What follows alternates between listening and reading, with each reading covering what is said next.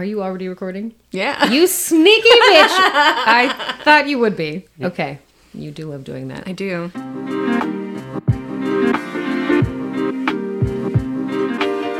Hey guys, welcome to our podcast, CineFem. Hi, I'm Devin Brook. And I'm Andrea Nelson. And today we have our very lovely guest. James Dunovan. Excellent. We are very excited to have you on. James is a very good friend of ours and just a an extraordinaire of all kinds of different talents. I like to call James our uh, jack of all trades friend because honestly, I don't know if there's anything that this man cannot do. Yeah. Thank you. James, Plus, you don't know anyone named Jack, so I was like, do I know anyone named? Dang it, I don't know anyone named Jack. there you go. Um, we're Yeah. gonna get into some like icebreaker questions, but if you do want to do any sort of quick intro, things that you do, things that you like, before we get into some icebreakers. Uh, I really don't want to, but um, James is a uh, writer, director, uh, colorist, a film editor. He has a trenching tool for emergencies, D and D master, Wow, 3D printer, really specific. extraordinaire. Nice job. What else? did you take notes? Because this is pretty good. Yeah. Um, we're, yeah, we're going to put, copy all this on your dating profile. Yeah. Um, you know a lot about F1 racing, regrettably, Yeah, re- yep, reluctantly. reluctantly. Yeah. Jack of Yeah. Oh. I do want to share with you, James, that uh, Mm-hmm. we were texting back and forth about having you on the podcast and uh, talking about some of your qualities, and uh, we decided on a lovely rhyme about you Rhyme. that you can put on a uh, on a business card. If you Okay. like. This is this is my pitch to you. Okay. This is James Dunovan. Quickly replies, always on time, Irish goodbyes. Okay, I like that one. Can you fit orange in there somewhere? Into Somewhere. Oh, no. the rhyme scheme. It actually was better the other way around. Hold on, hold on. Let me do it. It, it was always on time, quickly replies, Irish goodbyes. There we go. There we go. That's what it is. okay. yeah. Flows a little bit better. All right, well then let's get into some icebreakers to get to, just to get to know James a little bit better than we already know, and also get to get to know a little bit about your uh, film aesthetic. Um, this is my favorite question to ask everybody, uh, and it is, what is the first movie quote that comes to your mind? Go, don't think about it. My name is Maximus Decimus Meridius, Doing the voice. General of the armies to the north, Commander of the Felix Legions, loyal follower to the true Emperor, Marcus Aurelius. It's still going. No, he's doing the whole father to a murdered son, husband To a murdered, wife. Yes. and I will have my vengeance in this life or the next. That was so epic. I might have mixed up something, but I think I got it. No, that sounded that felt pretty spot on. So apparently, um, I don't know if, how true this is, but somebody told me a, like a long time ago in film school that um, Russell Crowe told the writer that he thought that speech was shit, and he was like, "The only reason this is working is because I'm amazing," which could be true or not. I don't know. Russell Crowe The seems like the, confidence. seems like the type to say it, but uh, that also could just be you know, you know, some sort of myth. But um, You don't think like Josh Gad could pull that uh, speech Wow. off? or- I oh, would man. love to I see would love that to see him try. I would love to see the try.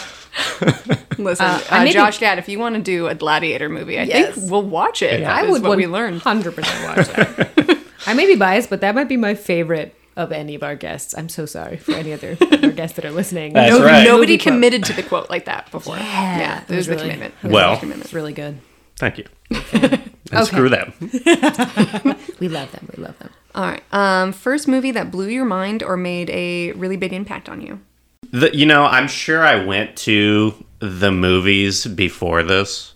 Uh, I must have because I would have been like five or six when this came out. But uh, Starship Troopers is the first Nice. movie I remember seeing in theaters, which I think is rated R and probably shouldn't have been. It I think it's definitely rated R. Definitely rated R. I Yeah. Can't believe you got in to see it in theaters. Yeah. The only like caveat was I think I think I went with my mom. It was very much a like uh oh, there's this like 11 people topless in the shower scene. So you got to cover your eyes for that part. But the violence. Yeah, no one gives a shit The when wanton gore and blood. In yeah, when these people are getting like severed in half by spiders. not as big of a deal. Okay. Uh, so that's the first that I can remember seeing. Whether it made like a substantial impact on my like understanding of story. no, no, that's not even necessarily what the question is. Sure, yeah, yeah, yeah. That feels like it, probably. It made some an impact in that I remember it well. There you go. I'm so interested, Devin, because you just told me earlier that you were able to watch really gory, sort of scary movies when you were a kid. Yeah, because my um my so my mom is a huge sci-fi horror fan. Um, and her favorite movie is Alien, and and we also watched um, Predator a ton. And I would watch all of these movie like they would be on, and my parents were like, "You were never bothered by them." Um, I was afraid of ET, and I think it's because there were kids in that movie. So she's like, "ET, you weren't c- cool with," but everybody else, it's like, "I'm not Arnold Schwarzenegger. Why am I afraid of this predator? He's Right. not going to come for me. I don't live in the jungle." But yeah, I think I think I always knew movies were like make believe and pretend because I was talking to another friend about this where she was like, I didn't have that like she didn't have that separation. She was like, comedies would upset me if somebody got you know fake hurt in a comedy. Like I didn't understand it wasn't real. So I don't know if that was it or if it's because my mom was watching these all the time and while pregnant and while I was small and so I don't know maybe I just became numb to it. numb to I, it. I was the opposite, and I think if I'd seen Super Troopers as a kid too, I would. Starship Troopers. Starship Troopers, not very different movie. Sorry, that's a funny slip up. Um, I was so sensitive to violence as a Mm. kid, and I don't think it was because I thought it was real. I just I was so empathetic. I felt so much. Yeah. I'll never forget one of the first movies I saw in theater. I think was the Flintstone live action. oh movie. sure with like John Goodman and stuff. And I remember that there's a scene where he gets fired, mm-hmm. and I could not stop uncontrollably crying. Aw. And I had, I think, I, had, I think they had to take me out of the theater or something like that. But I was like, you don't understand. They they set him on fire, Which because I'd never heard that term before, so I assumed they were going to go set him on fire, and I was so affected by that. Yeah. But also any violence at all, I I had to hide behind the couch to shield my eyes. Which I it. kind of think is more nor like I think I was a very abnormal child in this way. Like I think my parents got incredibly lucky that this didn't freak me out, s- mm. psychologically scar me, or that I wasn't freak. But like I think that's more the norm. Like more people I talk to, I think that's more the norm. Is kids are like, oh man, that really freaked me out, or they connect really deeply with it. It's like, but for whatever reason, I was cool. James, it sounds like know. you were cool too. I was less cool. Yeah, yeah. I don't mean cool as it. I just was like calm with Yeah, it. yeah. Yeah. Well, I mean, like, the coolest five year old. uh, I mean, this this could be a boy girl thing, also. Just like at least in our age, like being much more more exposed to violent type things, just Good call. entertainment wise, or like. uh you know, I someone told me. I think there's like a TikTok going around or something, but uh, this is a good example. So, like, you know, I played army growing up as a little kid. I don't know if either of you did when you were little. Not really. So, all right, here's a good example. Well, it's just you play guns. Oh, I see. It's not a Uh, specific game. Yeah, it's like, not a, it's like kids running around. got it. Uh, can you? Can either of you make? This is like a weird gender line thing I've heard. Can either of you make a machine gun noise with your mouth? Mm. Because little boys would have. Pew, like- pew, pew, pew. No, be like, no, This is obviously the not. thing. Like every apparently, every woman is terrible at this if they didn't play army, yeah. and then every guy's like, yeah, like Holy shit, that was a Oh. really good machine gun. way easier for because every boy. can you do it again? But yeah, it's like you think about like what girls and boys are encouraged to play. That's really funny. The Right. machine gun noise. I'm fascinated. I didn't come up with it, but uh, someone told me about it. I think it's a TikTok right now or something. I love it. Yes, test it out. Okay. Ask your friends. next next icebreaker. What is a scene from something you can't get out of your head? A scene that sticks with you. You know, the first one that popped into my head, and I don't even think it's my actual answer, but the first one that popped into my head is the ear cutting scene from Reservoir Dogs. Okay. And I don't know why, but uh, I know I saw it when I was like 12 or something like that. Oh my god. It's pretty, Okay, Wow. It- weirdly enough, for me, my um, maybe this is a later question or something, but like a lot of my this is before I even wanted to get into film, but a lot of my exposure to like filmmakery movies, like Reservoir Dogs, for example, or like Swingers, like all the things that people were like, you got to watch this if you want to get into indie film. I watched when I was like 10 to 13. Wow. And it was before I wanted to get into film. Yeah, you just happened to Yeah. be introduced or stumble upon them. Yeah, yeah, yeah. Were your parents into that kind of movie, or did you seek those out somehow? Yeah, so they had uh, on demand on HBO, and I was just like, "Hey, when I get home from school at like two thirty in the afternoon, So I had a similar like as a kid. There were a bunch of movies that I watched because my um, parents, my dad won a TV through work as a bonus, and then my parents were like, "Well, we should get better cable," because then all of a sudden we we had like three TVs. All of a sudden, he kept on winning TVs. So then they got. That's a scam, Devin. Wow. I don't. that sounds like he was scamming the company." Was he stealing TVs? he was so my dad was a TV thing. No, he was like the like he won a grill. Like he won a bunch of weird stuff as bonuses. So, Devin, your dad is a thief. he just told you he was Yeah, winning stuff. like you've been gaslit. Listen, uh, this is Just this like that grill. Gonna turn into a weird therapy episode. Um, I just want to say I heard that. That was great. Anyway, go on. um, but yeah, I watched like a bunch of movies that I feel like other people didn't or didn't have access to because they were on HBO and on demand. Mm-hmm. And it's like, oh, I'm gonna watch this obscure, kind of more indie film or this like you know. Yeah, Yeah. I did not have access to that. Yeah, for sure. But I think it was rare. It wasn't like now where everybody's got some sort of streaming thing with millions of things. Woman crush can be a character or an actor over 50 and under 50. Currently, Yeah. okay, not like formative. oh, could be that I mean, however you want to answer. Okay, over fifty. Um, Susan Sarandon. nice. Nice. Uh, under fifty. Shit, I don't know if I got one. I love how quickly Susan Sarandon came, though. That Yeah. You know, it's it's not that I don't have one. It's just that there's a lot of uh, wonderful uh, people. So it would be like too long of a list or too short of a list. Way. So it's like, Actually, yeah, I hear that. That's fair. whereas you know, Susan stands out. Yes, she does. Susan's Um, iconic. I was gonna say that I feel like uh, any of the actresses that are like specifically doing. Um, I'm a genre man myself, so like uh, you know more genre films and not just like a staid, boring dramas. Like any of them, I'm gonna have a crush on them in their movie, Fair. as long as the movie doesn't suck. yeah. Uh, just because I'm like, all right, you're about your shit. Like I appreciate that. Okay, last question. Mm-hmm. Do you have a guilty pleasure film? Uh, you know, a lot of my films are uh, look. Uh, I love I love rom coms, and they're like terrible movies for the most part. Get into it.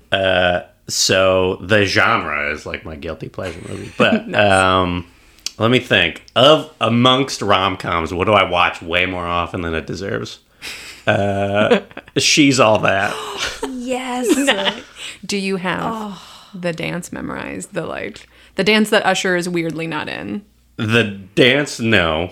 But if I knew how to hacky sack, I might be able to pull that scene off. wow. I clearly have not watched this movie enough times to know what you guys are talking Oh my god! Uh, so I forgot because it's like the first time I watched it. Yeah, it's the the Funk Soul Brother when they're at prom, and he's like dance club, like out of nowhere. There's been no context this in the in James the is reenacting an amazing dance move. I just want It's in the dance. It's in the where they're yeah they're doing the like big like arm swings, but they're they're it's like there's been no preamble to this existing at the high school. But then all of a sudden at prom, he's like, "Hey, dance club, you know what to do." And Usher, I forgot Usher's in that movie because when I first watched that movie, I like didn't know who Usher was, or, or like Yeah. maybe he had ju- maybe I just started listening to his music. And then all, all of a sudden you're watching his adult, you're like, holy shit, that's Usher. And Usher's not in the dance scene. He's the DJ. DJ. Oh, of He's just announcing it. It's, just announcing. it's almost like the cha cha slide, but he's not actually telling them the moves. Yeah, and then yeah, they're doing this like whole dance to Funk Soul Brother. Yeah. To, Wow. All right. Thank you very much for participating in our icebreakers. Mm-hmm. We are now going to move on to our fun women in film history fact section. Did you know women have always been a part of history? Fun fact. Yeah, Devin, would you like to go first? sure. No, first.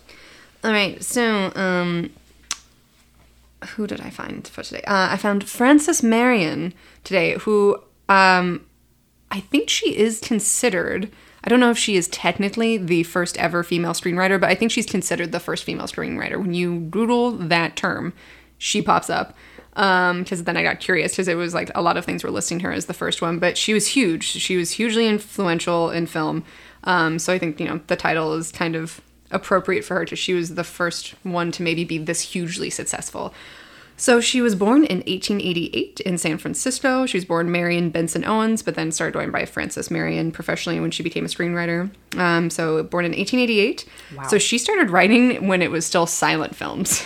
so that's like Wow. she went from silent films to talking films, which is pretty crazy. Cool.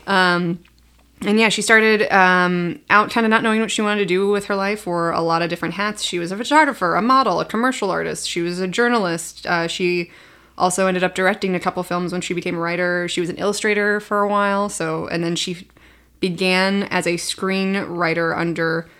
Um, oh, sorry.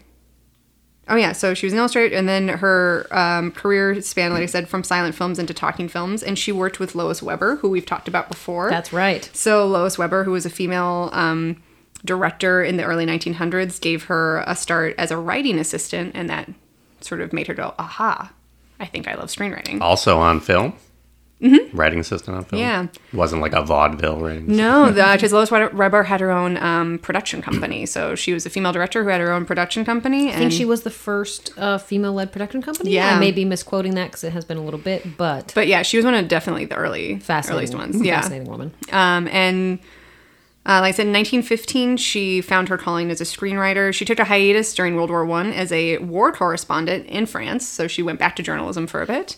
Um, but then in the 1920s, post the war, she became one of the highest paid screenwriters in Hollywood, full stop. Not like man or, man or woman. Ooh. One of the highest paid screenwriters in Hollywood. And she moved to New York with an unheard, I'm air quoting, with an unheard sum, um, a salary of $50,000 in the 1930s. so it's like she was making Wow. a ton of money for the time as a screenwriter.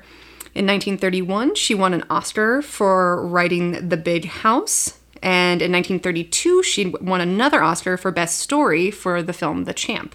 So she was also an Oscar winning screenwriter. Uh, in 1946, she retired from films. And at that point, uh, it's estimated she wrote over 300 scripts, which 130 of them went to, to production. Wow. Yeah. That's insane. Yeah, so she wrote, she was writing just all the time. Um, and in 1946, when she retired, she credited it to because they were starting to um, really commercialize the film world. So this is like you know the era of like big studios being formed and stuff. And she said that she retired due to the commercialization and censoring of films by major studios. She felt it was limiting her creatively, and she also disagreed with what they were doing. Like uh, some of the things were no women's legs shown above the knee. No married people in bed together, so you like couldn't right like think Right. Lucy Ricardo and Ricky Ricardo they couldn't be in the same bed. Um, no suggestion of sets um, or interracial love. So like there was a bunch of like you know sexual things that were being So censored. and she was like Hays Code Yeah. before that became a thing. yeah. So she was like, all right, I'm out. Um, she continued to write. She wrote um, you know novels and stories. She also wrote a book, which is Wait, before you before you move on really quick, I do want to say the more we learn about like early American cinema, what's so Women interesting women are so involved. Real, right, especially at the beginning, Mm-hmm. before I before a lot of like really big studios came in. Yeah. it does seem like it was a lot less sexist. It was a lot Yes. more even keeled across the gender line until Yeah. Until the studio started developing, and then suddenly they kicked all the women out. They did because they were like, now it's like, oh, well, now we're making it a business, so women can't be involved. But like Mm-hmm. in the early like days of of filmmaking, Women um, when I was really research- crushing it. They were crushing it. They were heavily involved. I was um, when I was researching Frances uh, Marion. There was another female screenwriter um, that was talking about how she was like, nothing is offering women careers like film Mm-hmm. is. Like she's like, this is a place where we can shine, and then you know, and then So they killed it. Well, Yeah. because it started making money. It It started, started making, making money, a yeah. lot of money, and then suddenly the men Yeah. got upset. Yeah, it was kind of like a shit on industry, like Yeah. the you know where everyone's just like, eh, that's not really glam, not glamorous, but not uh, lucrative or like high class. Yeah. Yeah, like. yeah, because like you think of like what has always been the careers that have been snubbed, um, artist careers often, but also like thinking like theater, right? Theater was like low. Now people are like, oh, it's so highbrow. It's like it was considered a low form of Basically, entertainment. Yeah, Yeah. the Same, the same level as prostitution. Yeah, and same as yeah, actresses were essentially prostitutes in people's minds. You know, filmmakers were not real people. Is Like, prostitution high class now? It Damn depe- it. depends, Okay. on Depends on- the website. I, I got weird. Fair enough. I Fair don't enough. know. Or the street you're on. At least. Um, but now yeah. I do have a. Qu- oh, uh, sorry, I don't want to Oh, interrupt, go but I have questions. yeah. Um, one.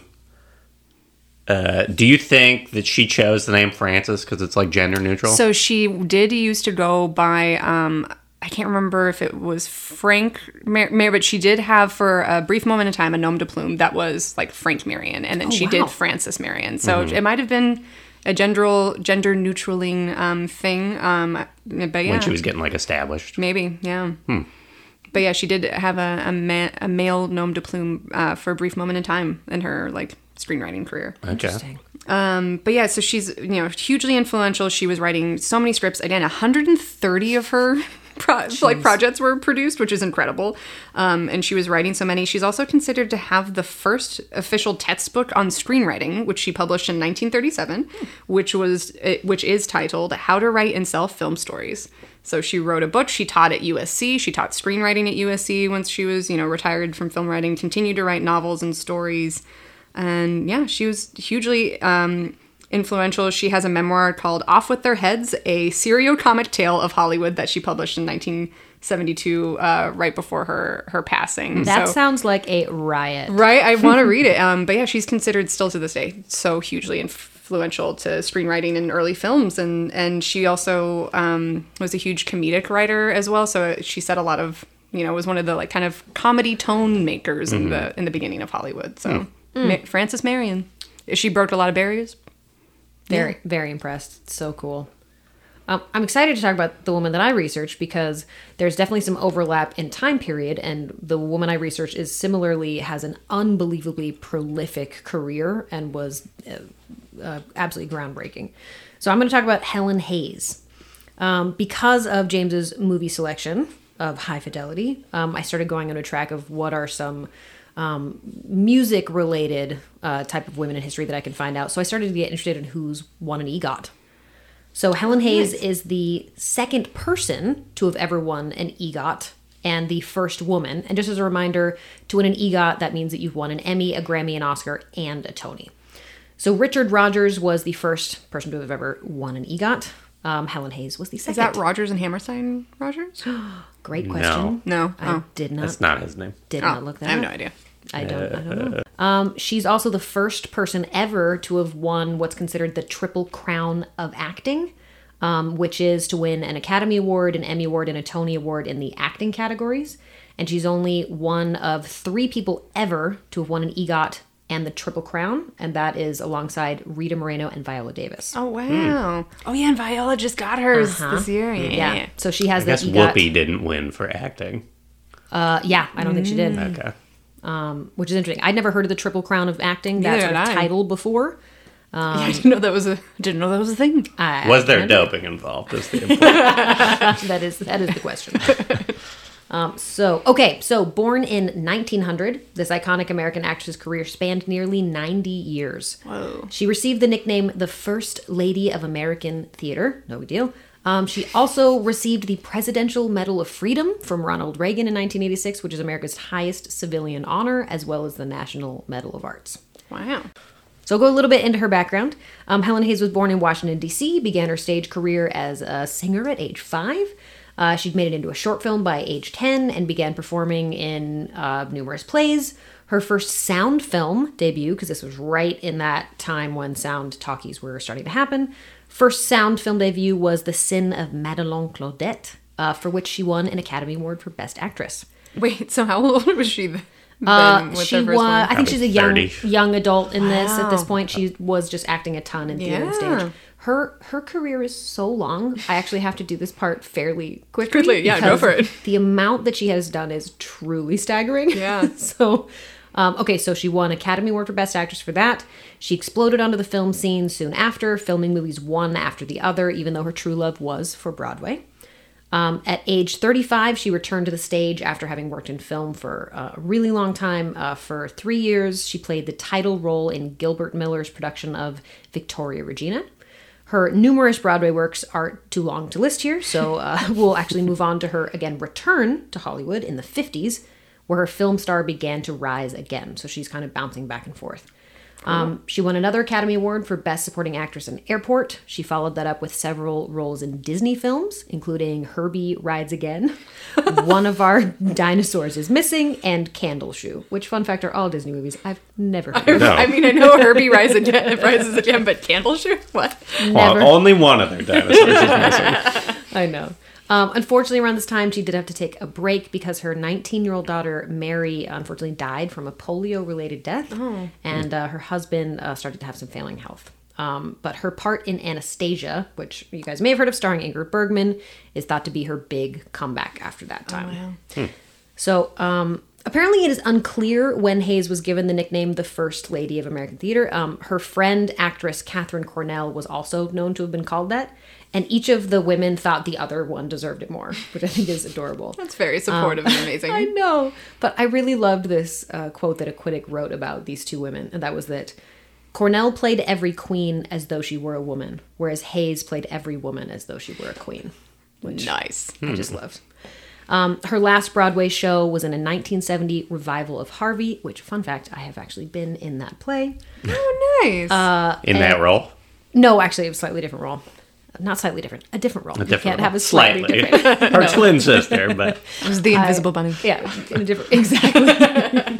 um, but she co-starred alongside uh, James Stewart in that. Nice. which that was really cool. So, um, it would be incredibly difficult to list the breadth of work that she accomplished in her career, but let me get into this a little bit because, in a similar way to the woman that you talked about, Devin, it it, it went so far beyond just acting and performing. It's ridiculous. Um, she wrote three books.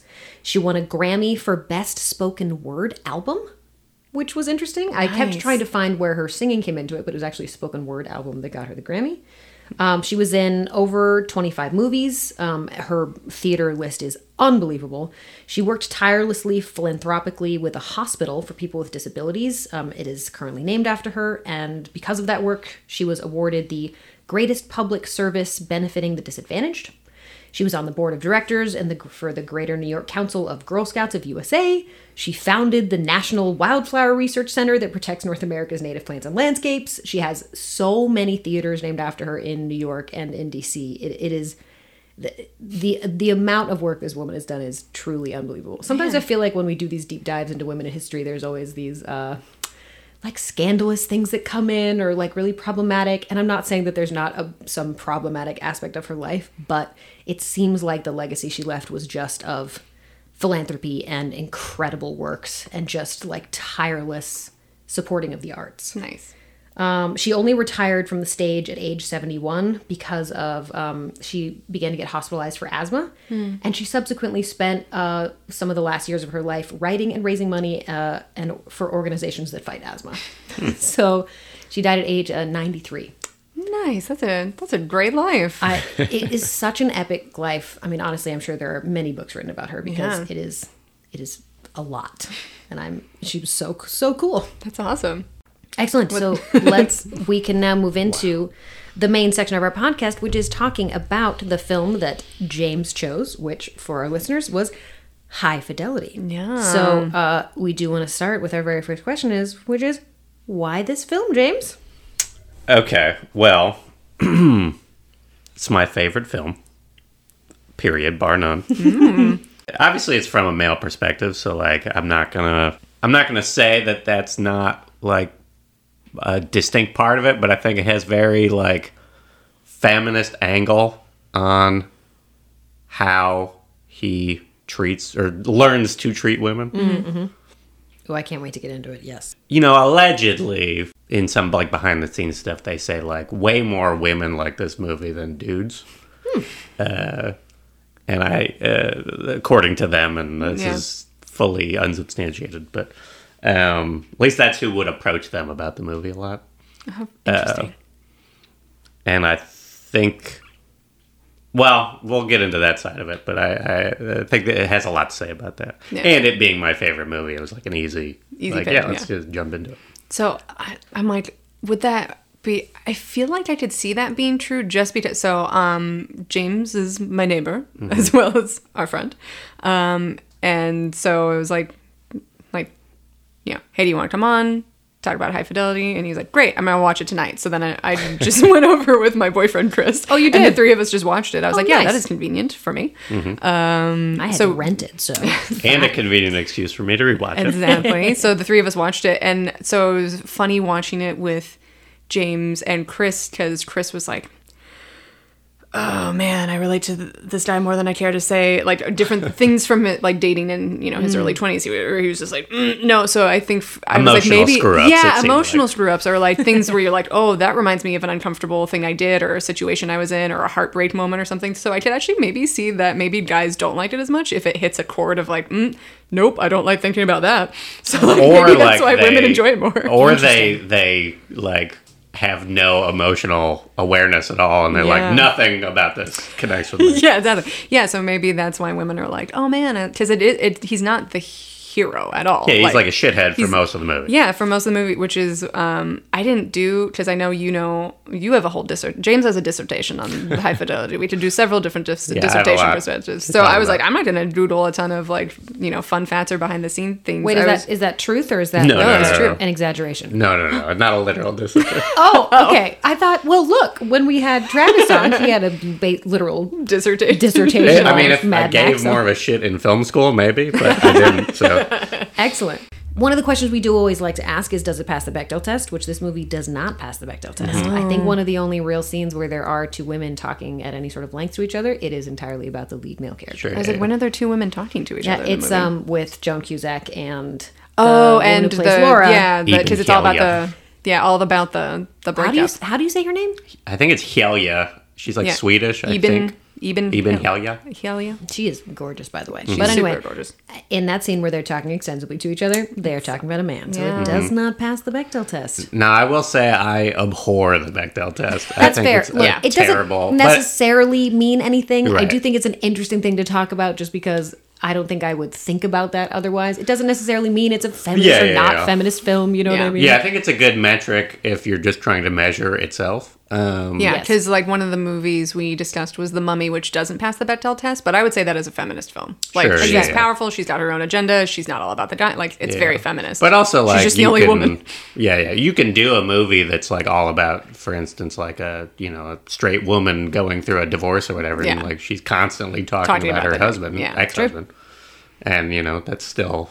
So I I don't like the test as like a measure of feminism, No. which I Oh, yeah, think no. a lot of people use it as. Yeah, it's not so much as a measure of that for us. I just think it is an interesting way to start talking about the role of for women sure in yeah. the film. but i do would agree with you. say that i do like it as a in the back of my head concept when i'm writing something mm. Oh, mm. sure. to maybe like well do they do they have to only talk about this dude should they talk about something else yeah, should we just shake it up? yeah yeah so i do like to consider it but i don't like Yeah. it as a measure of feminism Yeah, and this was an interesting rom com to talk about specifically, just because, like, the legacy of High Fidelity it is that it was a rom com that was the first and maybe still kind of the only of its kind. Where well, maybe So not the would- only. I guess it is a rom com because It is a rom-com, but it's- romantic comedy, Yeah. right? But But, it- follows no uh, There's no cliches. There's no feel like. running. There's no running through the airport. There's no will they, won't they. It's not about will they, won't they. It's kind of about the relationship, but it's more about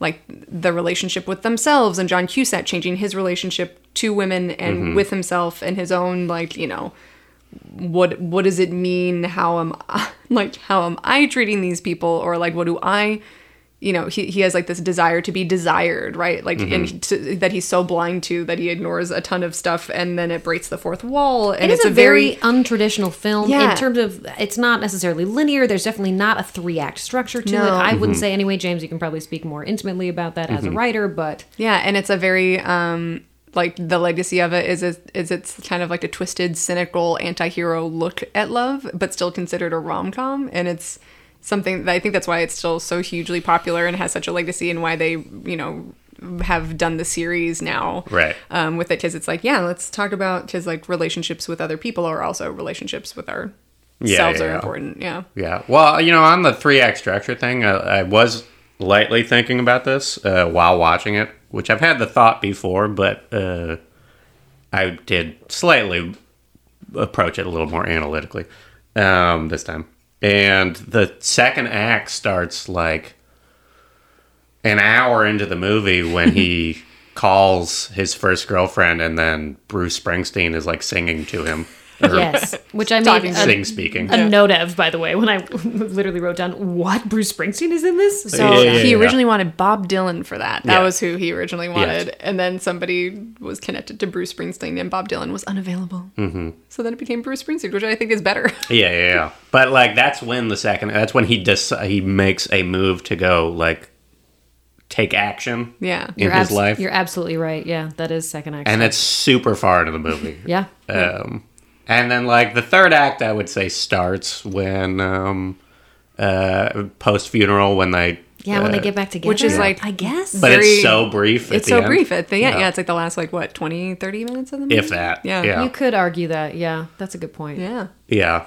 It's sort of like the climax of what everything's building towards, even though uh, it's like it intentionally peters itself out because he starts having second thoughts. Yeah, and it's also it's so interesting watching a film again that's considered to be like in some sort of the romance drama where it's like you're kind of rooting for them not to get together where it's Right, like right. like you're there's no you you're not meant to feel good about him or her or that like it is just a it, it's a movie that violates a lot of classic rules and became such a classic and huge hit which I think is cool. Right, right, right. He's like he's not a good person. No. I was finding myself in so many of these uh, scenes. It, Oh, when he says uh like you know some basic women schizo shit, and you're just like, Yeah, God yeah. damn, dude. Yeah. like I grow know, up. and- and- But that- hold on, but the following sentences, but hey, that's the kind of The- thought that got me into this mess in the first Yeah, place. and So it's he's- like he like- re- self recognizes. he self recognizes it, and it's so funny to it's John Cusack is like so the perfect Yeah. person for this role. I love John Cusack so yeah. much as just an actor, um, but. Mm-hmm. I think just because in the 80s he was, you know, he was, what's his character name from Say, Say Anything? Like Lloyd Dobler. Yeah, Lloyd Dobler. It's like he's earnest and he's romantic in the big, like he was in all these 80s Yeah. movies that were these big romantic gesture, like earnest young man movies, like a young man who's like, I believe in love and all this stuff. And this is so the opposite. This is like if those characters, like, it feels so much more accurate. It's almost like if those characters were were real people. I Yeah. just like his and high school girlfriend. living. Yeah, and kept living. Yeah, like if Lloyd Dobler wasn't as earnest and like I believe in Right. love, like if oh, I fucked up like 15 years ago. I forgot about yeah, that. Yeah. that scene where he's talking with the um I believe the second uh, girlfriend that he's Oh, the high school girlfriend. the high school girlfriend I when she that ends and goes well, she fuck was- you Rob and then he's Yeah. so relieved when he says oh I rejected her that was such a that was such a moment in the movie for me where I was like this is such a deeply unlikable character like Mm-hmm. fuck Yeah. because Yeah, he yeah. didn't even hear how she was like, I kind of got raped and you messed me up sexually. Like he just ignores all of that. He ignores all of the hurt that she went through and the hurt that he contributed to, and was just like, oh, thank God. And it's so funny because it's so it's like it made me laugh because I'm like, you are such a dick. Yeah, yeah, like you're he so sucks. blind. You know, even in talking about this, because I was really like, man, I don't love how women are are necessarily talked about in this film, but it, it is kind of self aware in that, Mm-hmm. like they that's they realize that that is a super shitty thing to do. Mm-hmm. Um, Yeah, yeah. So even as the anti-hero and talking about like how you're portraying men versus women, like that was such an example of like, oh, Rob is Rob it sucks. Yeah. this guy is the worst. Yeah, Yeah. and he's all it's all always feeding back into him, him, him. Because again, he just ignores all of the things she said. Where he He's could have such a been like, hypocrite. All he does is think about whether Laura has slept with someone or not, and he is walking from a woman's house. that walking he away just from Lisa fucked. Bonet. Yeah, Literally, as if he's the one that's been. Anyway, I Yeah. just thought that was. now I will not. I will say that uh, I don't. This is not like me, but so I need on. to preface this because, uh, like, my follow up is that uh, it just seems like a really like. Uh, it's a. It's it is what it when it was made, right? Yes. But uh, It is almost like a period piece now. Yeah. Oh my god, can we talk? Okay, I'll let you Oh, finish. I'll let you yeah, finish. I'll let you so, finish. but I would say it's like a very, it's a very accurate um, representation of how immature men think about things. Mm-hmm. And then the movie itself is like very much a coming of age for him at you know thirty five or however old Yeah, he is in which that's when some people come of Yeah, age. Yeah. yeah. you know I, I knew people like this for sure. yeah. I still know people like this. I've definitely dated a Rob for yeah, sure. yeah, I think we all have. Yes. yes, me especially. You especially. you especially. just to touch briefly on the period piece aspect of it um watching this i don't know if you had this experience but watching the fashion and the accessories of this i was like oh my god like the the hip hudders the weird like platform shoes and the faux bell bottoms and the chokers and um and um Lisa Bonet was wearing a baby G like shock watch, which I had those like ridiculous watches. Did don't you have even- one of those? I don't know what that oh is. Oh my god, they were so popular. But I was like looking at all the like the different fashion or how they were playing like in the flashbacks with his hair and the wigs and just everybody's hair and all the styling. I was like, oh man, this is giving me like two early two thousands flashback to stuff that I can't remember the I last time wear I watched something that was that took place in that era. So, Yeah, yeah, it was um. Yeah. But yeah, I was like very accurate. watching my uh, a bunch of my friends and I old closets, or like Lisa Bonet was also wearing body glitter, and I was like, oh my god, we all used to wear body glitter. Oh. Like that was that was the thing. Um, so yeah, anyway, I enjoyed that aesthetically just because it was um, it was funny Yeah, yeah, yeah. to see some of those weird uh, fashion choices that existed. You know, I wonder if there's a bit of a nod to the rom com ness of it just by the sheer ridiculous amount of scenes that he has in the rain. There are so a lot. many. Ra- We I commented about on that, that. yeah. Yeah. I even I made a note of it, and then literally, I think whatever that next scene was was another shot of him in the rain. yeah, he's Yeah. always crying just- in the rain, screaming in the rain, waiting for her in the rain. and it's not nearly as romantic. No. just because all I can think about in that last scene where he's drenched and so muddy, all I can think about is him getting into this woman's car and Yeah. how filthy he is. yeah, he's soaking wet. I think for sure that's like commentary on on the kiss in the rain type I, stuff. it yeah. must be because Yeah. it's it's pathetic the way Yeah, that it yeah, happens yeah. to him. Yeah. yeah. Yeah, he's definitely a pathetic figure throughout the film. Yeah, and all the different like the specific like dye dynamics. One, Jack Black. It gave us Jack Black his introduction to the world. He's so mm-hmm. Amazing. He's so amazing and ridiculous in this. But like, yeah, they're weird little like the three of them and their dynamic is like not friend friends Yeah, yeah, and yeah. like giving the really quiet guy shit. And he's the only one who's got a date, right? Where I'm like, this is the only nice guy in this movie. Is Yeah. this really soft spoken, kind of awkward dude? And like, Yeah, yeah, Todd Louiso's character. yeah. Oh, I- Um, I, wrote down an entire exchange just as a quote because it's I think one of my favorite things that happens in the movie where um, a guy comes in and I think it's the only time we see it. Oh, but he just goes, called to say I love you. uh, no, he goes, you guys are snobs, and they all say together, no, we're not. 'Cause, no, seriously, you're totally elitist. You feel like the unappreciated scholars, so you shit on people that know less than you. No, which is everybody. Yes. It's just sad. That's all. Like, yeah, that guy who just like calls them on. He's like, no, I see Yeah, all your yeah. shit, and I Yeah. call you on it. Yeah, Um, I thought that was a really good sort of just snapshot of sort of what the film is about. Yeah, I mean that's like uh, it's uh, uh, you know the term didn't exist I don't think at the time, but it's like the most like gatekeepery kind of behavior that Yes. they in terms of music, uh, and it's like such a subculture in the movie. Yes, mm. all of the music things. That was something I saw in the like you know fun fats was like all of the stickers and the shirts he was wearing. It was all real Chicago record labels and all these small indie things. Like they were really trying to leave all those little fun things for people to find mm-hmm. and and make it a real feeling record store. right, right, and This like no, you said the subculture of the of the record. Yeah, yeah, and just the people who are in that, like those are all the exact type of people in any subculture. Mm-hmm. Like, there's always like the you know, uh, uh, aggressively uh, know-it-all type people, Yeah. uh, and they kind of encompass that for sure. yeah the the the music snobs this was also such a um like early 2000s things where i think about like empire records this movie like how many uh, sto- uh films of this era were made in, in record stores Right, right. Jeez, so many. Yeah. Do you remember the first time you saw this?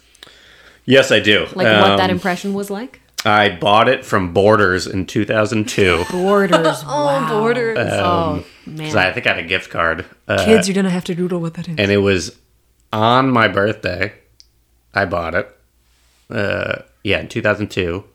Uh, so it had been out a couple of years, and then I went home and I watched it, and it the DVD froze uh, 30 minutes into it. oh no oh no. So I was like, "Well, shit." Uh, so uh, I, I asked my mom if we can go back and I could return it, and it was like a few days later.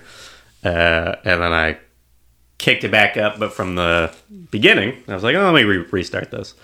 Um, and I sort of had an inkling about what it was about at that point. Um, and I watched all the way through, and I loved it. And then I rewatched it immediately. Uh, and then I think I watched it another like three times that month. Wow. Yeah. Okay. man made an impact immediately Yeah, and I was like 13. So. yeah it is i do think this f- film kind of does a good you know it has like you know first relationship second rela- like the gen- the the eras of relationship and how people remember them or deal where right where when he meets Catherine Zeta Jones where he's like she's saying nonsense I thought she was incredible where it's like you have your idealized mm-hmm. that one the one who got away relationship the high school relationship that's inevitably all about sets for somebody. Um and you know whether that's the boy in this case it's the boy but you know that's what that's about. And like the first heartbreak the you know the middle school thing and i was like yeah i mean even though he's again it's not from everybody's perspective of like we're not all rob but it's like yeah we've all had that those relationships Sure, yeah, right? yeah. Or been at that least knew relation someone, yeah, yeah. or knew someone or been that relationship for somebody I, else I did like for the woman that got away for Charlie that it, his shock looking at her in the phone book and saying she's an extraterrestrial. She should be living on Neptune. yeah she, she's in the phone book yeah oh my god how gorgeous Yeah, It's yeah. catherine zeta-jones I literally paused it as my husband walked in, and I went, "Look at young Catherine Zeta-Jones." I mean, oh, she's also stunning now. Now, I just yeah. mean that, man. This was when she. The, I mean, this had to be right around the same time as like Mask of Zorro and everything, where she just came on Yeah, the scene and we all went, Yeah. "I'm in love with you." Well, the way you're talking now brings me to the thesis of what I think I've always Okay, about, okay, which go- is objectification of women. Shame on both of you. we have been shamed. No, I think the movie is really about. Uh, if you want to get from like a, a film theory perspective, at least, um, is about uh, from a male perspective, learning to stop objectifying women, uh, which he mostly succeeds at by the end, at least supposedly. Yeah, he's moving in that direction a bit. yeah, yeah, he hasn't. He hasn't finished. And he does touch on it the bit about what it means to make women into a fantasy. Yeah, yeah, that's kind of like his his uh, um, proposal at the end. Um, Yeah. is very much about like you know that's not really a thing. It's like kind of bullshit. Yeah, he's like, I'm I'm done thinking about the fantasy. It's always just a fantasy. Yeah, and yeah. It's always gonna go away. And I know Yeah. what I have with you. I mean, it's not the most romantic thing of like, this is real, want to settle, but like, but like, Right, but it feels like the most like real and honest part of the movie yeah, is that speech, and it's not at all romantic. Mm-hmm. No. it's like hey, this is you know fucking life. Yeah. Uh, and like, do you just want to beat it? And then when he's making her the tape, he's like, I'm making it to make her happy, right? Instead of his because even his his mixtapes are like, I'm making it. You make a mixtape to to send a message to that person is his preface in the beginning, and then Mm-hmm. by the end of the film, he's like, I'm putting stuff on that's gonna make her happy, which is a But it different way. is of kind doing it. of. Go ahead. I was gonna say, and the little like subtextual joke in that is Mm-hmm. that they had that whole conversation earlier about the guy uh, wanting "I just called to say I love you," the Stevie Wonder Oh, song, and then that song that's playing is a very not well known Stevie Wonder song that's pretty good, but like it sort of lumps into that like musical crimes perpetrated by Stevie Wonder joke that Jack Black has. in it. Nice. Okay. I didn't even did pick not up on catch that, yeah. So it's one of those. There's a lot of like Musical. musical in jokes with that type of stuff, or like commentary on itself.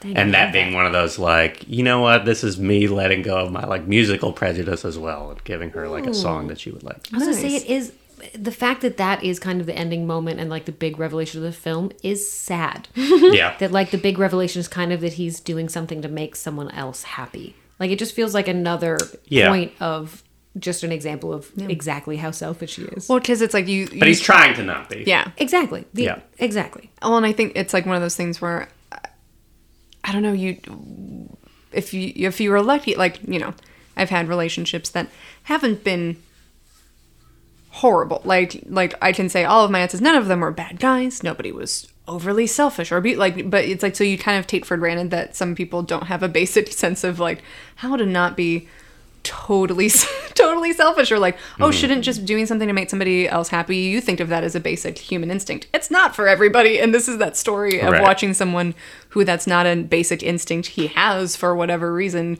try to learn that thing that um you know i think sometimes you know luckily some of us get to to take for granted of that like oh you just are basically not a selfish prick at your core at your Right, core right. yeah But I do think going back to your thesis is so interesting. This idea that, and correct me if I'm wrong, but Mm-hmm. the idea is kind of that this movie is about learning how to not objectify women. yeah Uh, from a male perspective, I would say. Yes. I think so. Um, among other things, it's not the only thing it's about, but like, I think that, you know, very obviously he has these five women on pedestals in his head.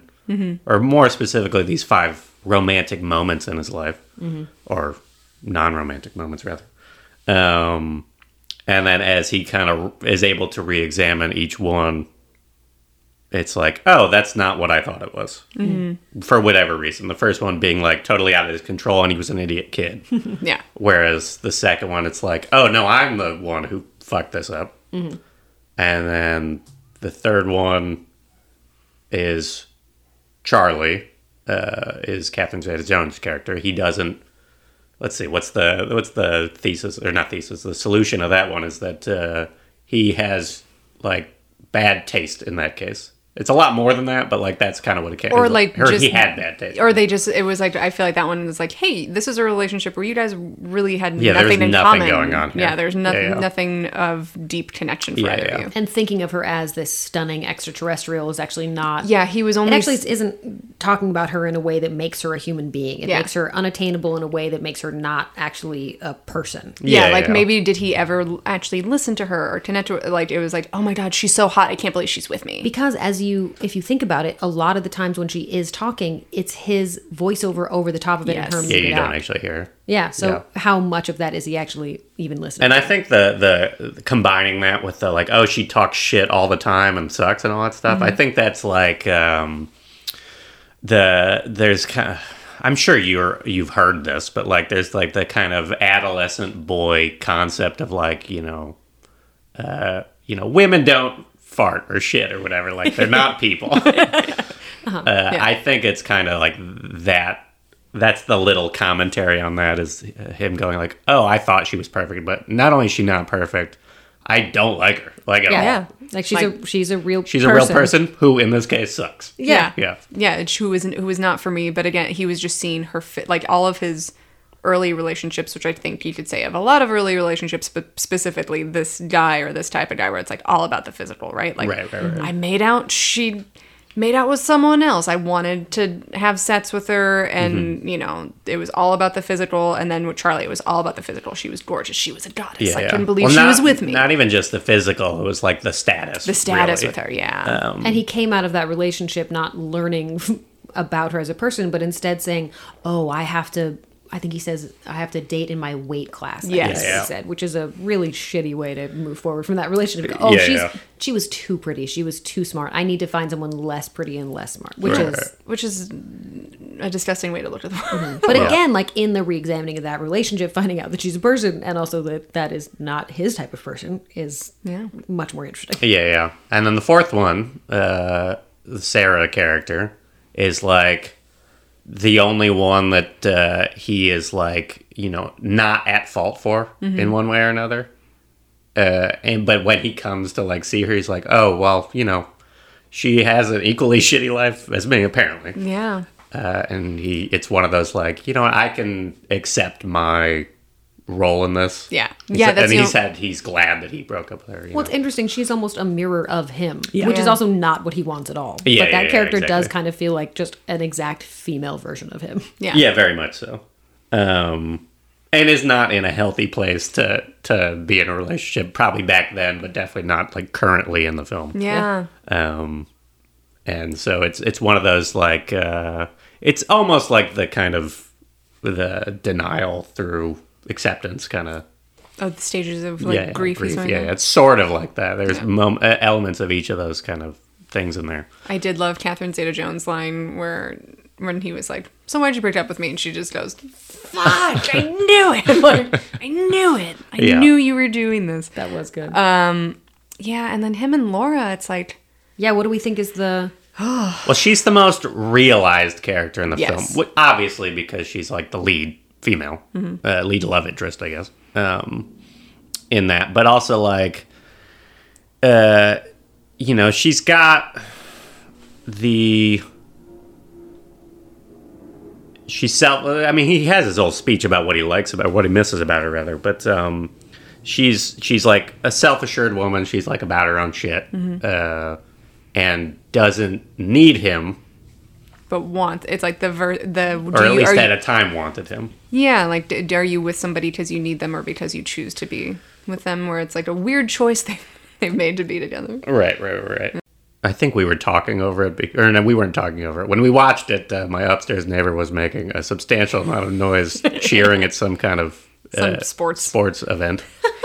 it was unclear. Him and his The, friends. the amount of eye rolling that just happened with these two. yeah, yeah, yeah. was quite Uh, hilarious. Listen, It we're trying to watch a film and he's watching Yeah. sports and yelling. It was free- well. It wasn't the yelling so much as the weird noises. It was really weird. We were like, like it sounds like, like, Muppets. Yeah, we were like, it sounds like Muppets are watching uh, a football game upstairs. It Wow. really did. Yeah. Okay. Uh, but anyways, uh, I, um, yeah, he says I'm too tired to not be with you, and uh, Which is sad. It is very sad. And then he sort of has this uh, kind of defensive, like, "That's not. I don't want to do that." But but then he kind of gives into it. But um, I, like I don't.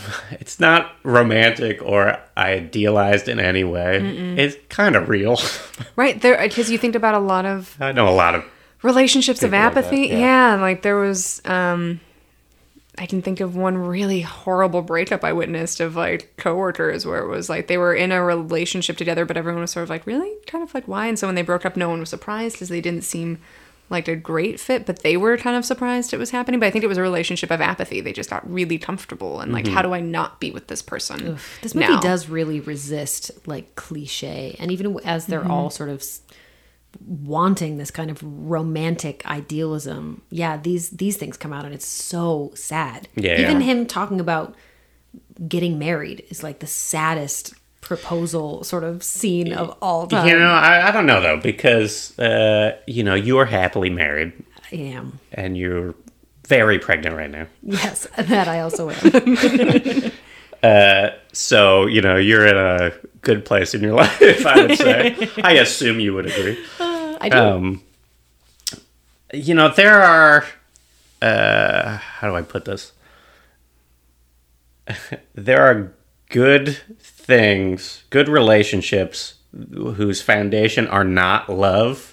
I'm not saying that those are the best or that that's like the norm in any way, but uh, you know, there are people who are just like good together even if they don't romantically love each other. Or I know a lot of um like I've my like friends of my parents or even some friends I've had now who've gotten married where they're like, "Oh yeah, my parents like met each other and then like almost immediately got married because they were both in their like, you know, mid 30s. They're like, "I want a family. You seem really nice. This seems to work really well. Hey, let's have a part." It was more of a practical pra- practicality and there is love there and a good relationship there, but it is not this romantic story or like people are it's like, you know, like hey this is this is what i want do you want the same thing or i don't know just yeah it was like the easiest way to build the life that they wanted was k- kind of this person that happened to come along at the certain t- time Well, I which think isn't you like said it earlier. This idea that maybe that I think a relationship can also be about choice, mm-hmm. right? And if they're choosing each other, then does the reason really matter? Yeah, and I think that there's a like the optimistic view of the end of the movie is like there's kind of a comfortable happiness. It's not like this bombastic, over the top. yeah Like which he even talks about before where he was like it was comfortable and he's like it wasn't amazing it wasn't like, Yeah, he's yeah, like it was good it was good yeah, and I know people like that, and I they're like I think some of those people have like enviable relationships where it's just like I think that's a, a good thing to aspire to. Yeah. Like does everyone want the goddamn fireworks and like uh, you know uh, trips to Paris and all kinds of romantic shit? Sure, but like but also there's like those the- don't uh, in much the way that he kind of comes to that realization like those don't uh th- those don't last more than that moment they kind of like Yeah. exist for a second and then you still have to like fall back into the comfortable happiness side of the Which is relationship another example, I think, of this movie doing something that is actually very realistic. Um, I had another example, but I but I forgot. Yeah, go ahead. But yeah, because it's like you know, relationships aren't all like trips to Paris, and also like again, what's underneath that, right? Like if you're just you know being treated to nice things or sort of like you think of relationships where it's like people do have relationships where they're like bought off more and that seems like oh how luxurious but i'm like but then it's like is there depth to that? Is it about the stuff? Or is it not about right. the you can be always comfortability? chasing that dragon. Yeah.